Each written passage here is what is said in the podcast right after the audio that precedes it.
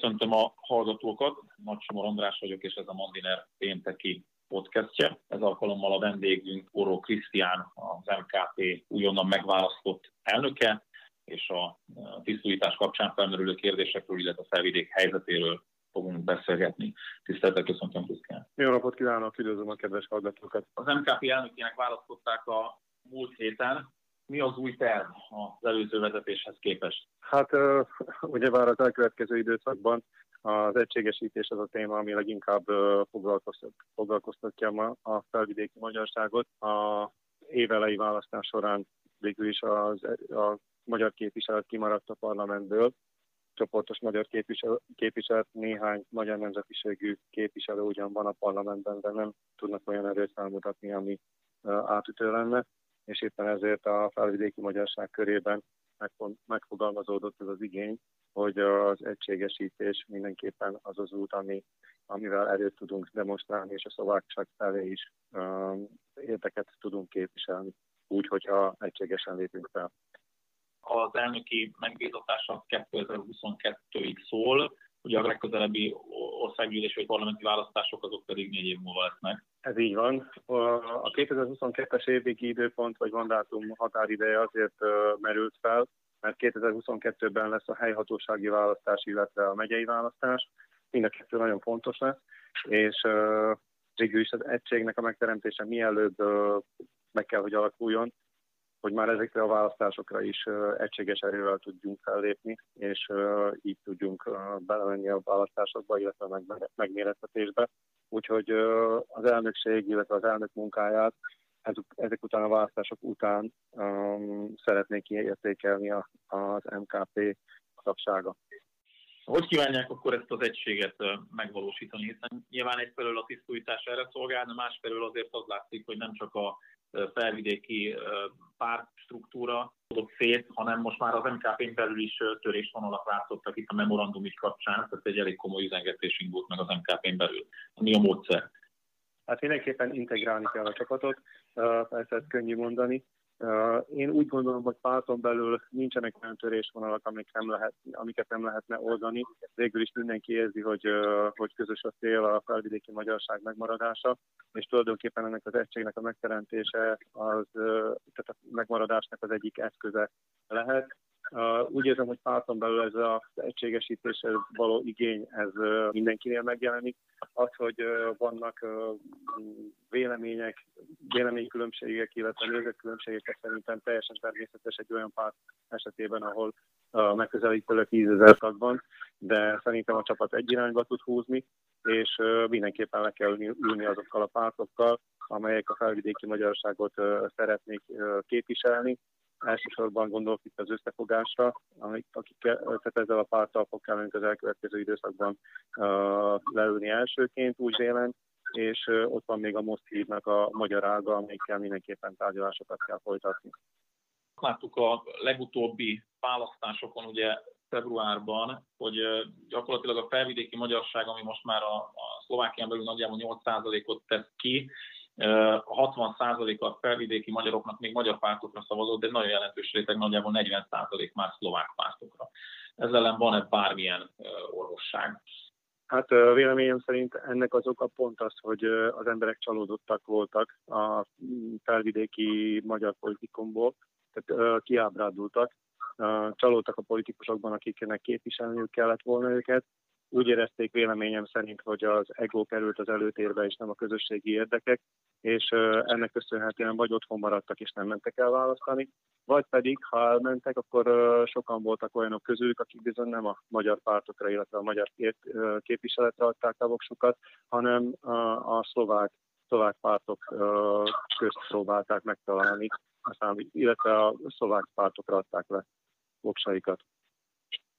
Igen, de önmagában, önmagában az egység az elég garancia lesz a, a felvidéki választópolgároknak arra, hogy, a, hogy mondjuk az egységes magyar pártra szavazzanak, miközben azt látjuk, hogy azért a, a szlovák kormány akármennyire is hát vitatható, de tett gesztusokat, például Trianon kapcsán, ugye a Pozsonyi várban Matovics miniszterelnök összehívta a felvidék jelentős közéleti szereplőit.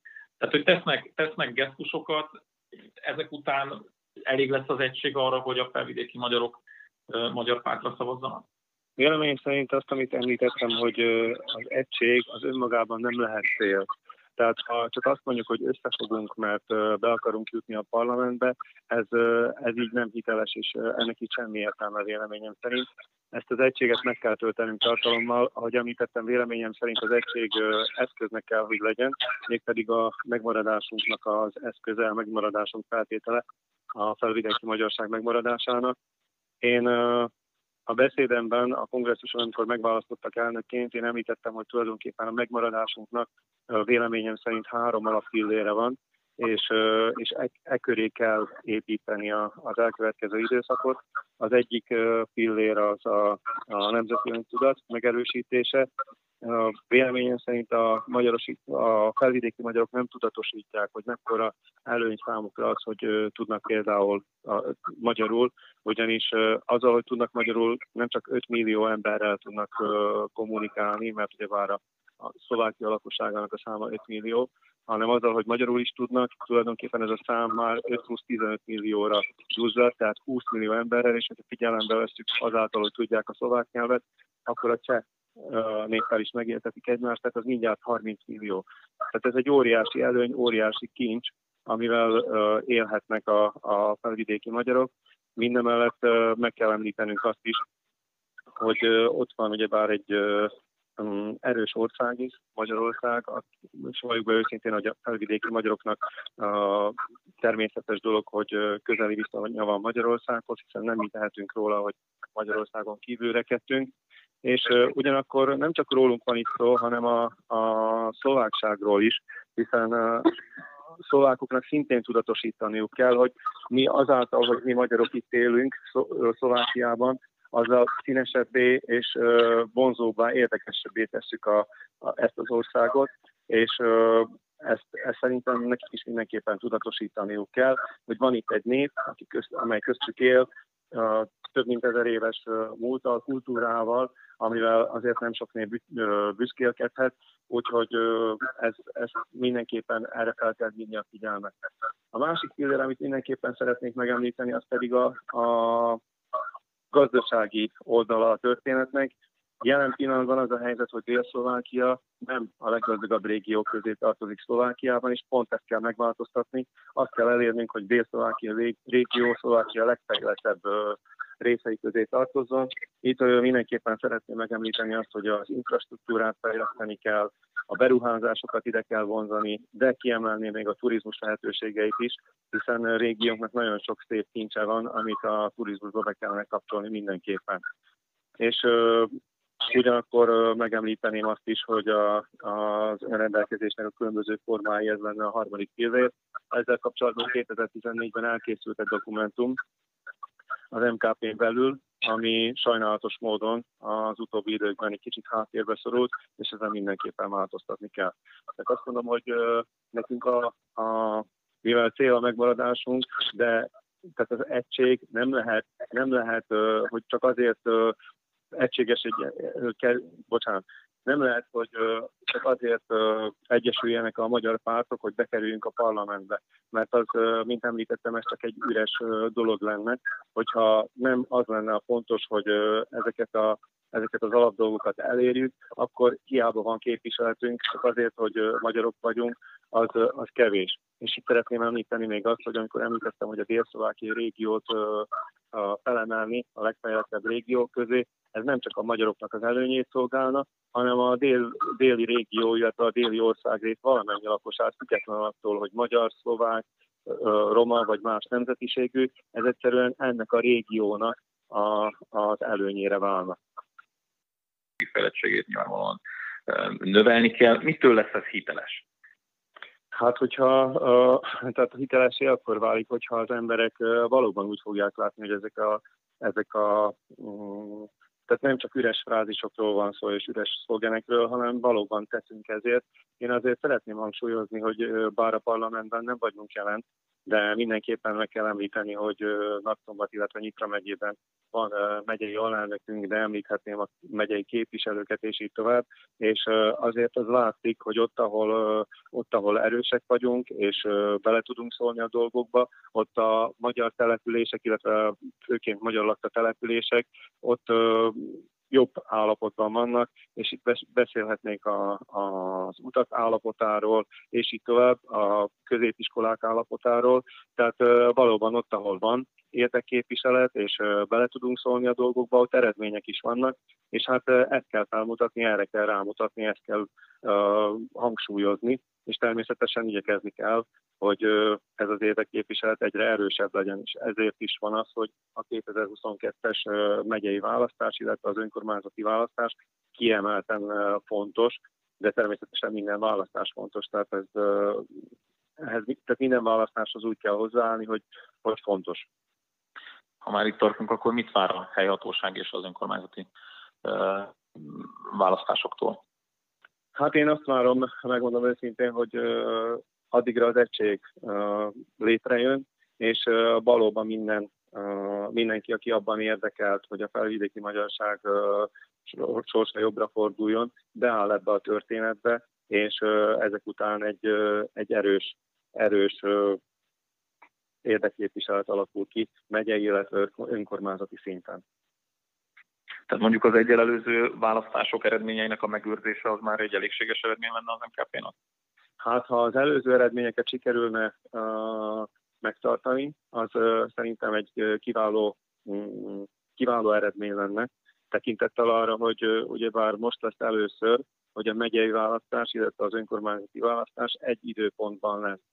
És uh, azt el kell mondanunk, hogy az elmúlt időszakokban, ha csak példaként veszem a galántai járást, ahol a magyarság 35%-os megközelítőleg, ott a hét megyei képviselőből öt megyei képviselő az MKP színeiben jutott be. Na most az igazság az, hogy ez főleg annak köszön, volt köszönhető, hogy tudtunk mozgósítani az emberek a, a magyar lakta településeken nagyobb számban, nagyobb arányban jöttek el választani, viszont most, hogyha az önkormányzati és a megyei választás egyszerre fog történni, akkor előfordulhat bizony, hogy a, a szlovák részei a, a járásoknak jobban aktivizálódnak majd, és előfordulhat, hogy, hogy nem lesz, nem lesz olyan eredmény tekintettel arra, hogyha figyelembe veszük, hogy 65% szlovákság, akiből valljuk be őszintén kicsi a valószínűsége, hogy, hogy tömegesen fognak a magyar pártokra szavazni, vagy magyar pártra szavazni.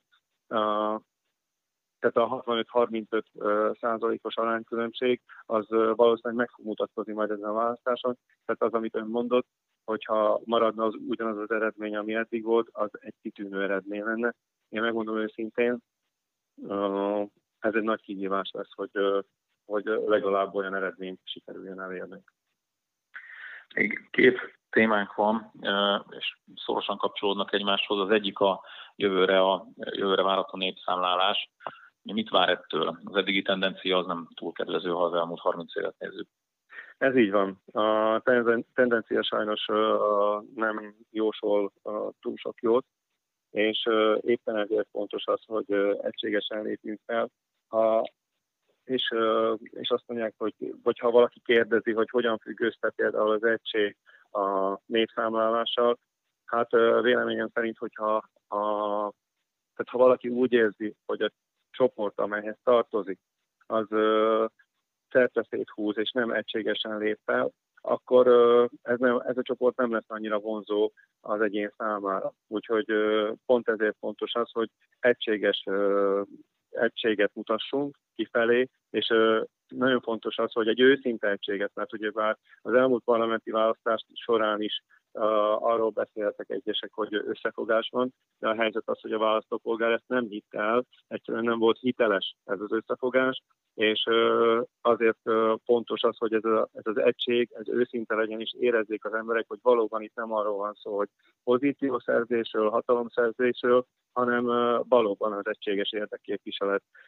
fontossága lebeg mindenki szeme előtt. Tehát ha, a, tehát ha ez az egység addigra létrejön, akkor véleményem szerint, és már pedig mindenképpen azon leszünk, hogy az egység, vagy leszek, hogy az egységet létrejöjjön, bízom benne, hogy sokkal jobb számok lesznek majd, mint hogyha ez az egység nem teremtődne meg, és továbbra is maradna az, hogy különböző értekek és különböző irányvonalak mutatkoznak a felvidéki magyarság körében. Na de amikor az MKP egyedül volt a pályán 2010 előtt, a népszámláláson a tendencia akkor is az volt, hogy 10 évente 50 ezerre voltunk kevesebben. Ez egy nagyon jó meglátás, valóban, és uh, én a beszédemben is kitértem, hogy pont ezért nem csak politikai egységre van szükség, hanem társadalmi egységre is. Ez, uh, ez nagyon fontos, ugyanis uh, nem elég az, hogy a politikum egységes legyen, hogyha a társadalmunk nem egységes, akkor, akkor a politikum, ha el is ér valamit, de a társadalmunk nem él ezekkel a lehetőségekkel, és itt tudnék említeni azt, hogy a, a névmagyarosítás, és itt tovább, tehát hogyha valakinek előtte uh, szlovák neve volt, de szeretné megváltoztatni magyar, és itt tovább.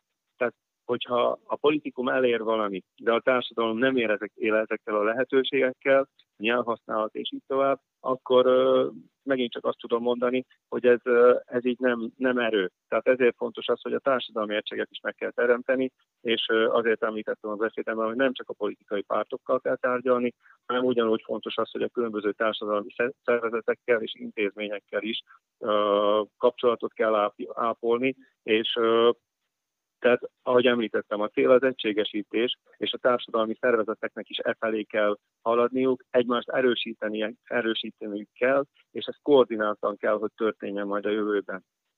És erre az MKP képes lesz, most ez persze nem, nem teljesen korrekt kérdés, hiszen, hiszen egy, alig egy hét telt el a, a megválasztása óta, de azért mégis az a helyzet, hogy 2021-ben lesz a népszámlálás, 2022-ben lesznek a a választások, tehát ez nagyon rövid idő ahhoz, hogy ilyen, ilyen nagy feladatot ellásson, képesek lesznek rá. Én megmondom, a, a, én a saját nevemben azt tudom mondani önnek, hogy minden igyekezetemmel és erőmmel tényleg azon leszek, hogy, hogy, hogy ez sikerüljön. Ez természetesen nagyon sok munka lesz, és, és mm, támogatásra, segítségre lesz szüksége ehhez mindenképpen az elnökség részéről, illetve a többi párt részéről is. De még egyszer azt mondom, ha mindenki részéről őszinte lesz az a szándék, akkor én hiszem, hogy ez sikerülni fog.